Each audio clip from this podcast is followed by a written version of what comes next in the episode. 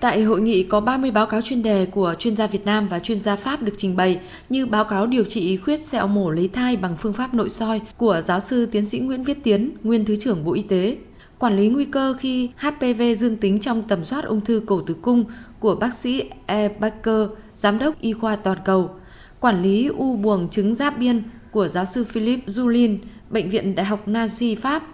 Báo cáo những bước tiến trong điều trị ung thư buồng trứng của tiến sĩ bác sĩ Nguyễn Văn Thắng, trưởng khoa ung thư Bệnh viện Phụ sản Trung ương. Báo cáo của Phó Giáo sư Tiến sĩ Trần Danh Cường về siêu âm chẩn đoán trước sinh. Đặc biệt, những nghiên cứu về COVID-19 đã cung cấp những bài học, kinh nghiệm và kỹ năng để xử trí phù hợp, an toàn nhất cho bà mẹ và em bé trong đại dịch. Phó giáo sư tiến sĩ Trần Danh Cường, giám đốc Bệnh viện Phụ sản Trung ương cho biết, dịch bệnh COVID-19 không ngăn cản những bước tiến của khoa học. Sắp tới, bệnh viện sẽ công bố 3 nghiên cứu về COVID-19 và thai phụ. Các nghiên cứu này được phối hợp với Bệnh viện Bệnh nhiệt đới Trung ương thực hiện, bao gồm những nghiên cứu về tiến triển của COVID-19 với phụ nữ có thai, hậu quả của COVID-19 đối với mẹ và thai nhi, tình trạng sức khỏe của các em bé được sinh ra từ người mẹ F0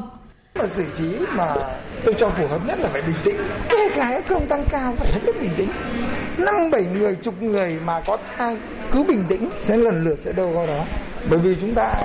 thứ nhất là cái triệu chứng lâm sàng của họ phải theo dõi. Cái ra tình trạng thai nhi của họ theo dõi cái thứ ba là cái tuổi thai của họ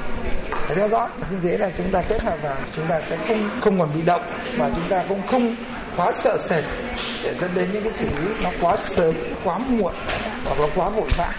theo thông tin ban đầu, 100% trẻ sinh ra từ mẹ là F0 có kết quả âm tính. Triệu chứng lâm sàng ở thai phụ mắc COVID-19 giống như người bình thường. Tiến triển lâm sàng theo nghiên cứu cho thấy mang thai không phải là điều kiện khiến bệnh tăng nặng.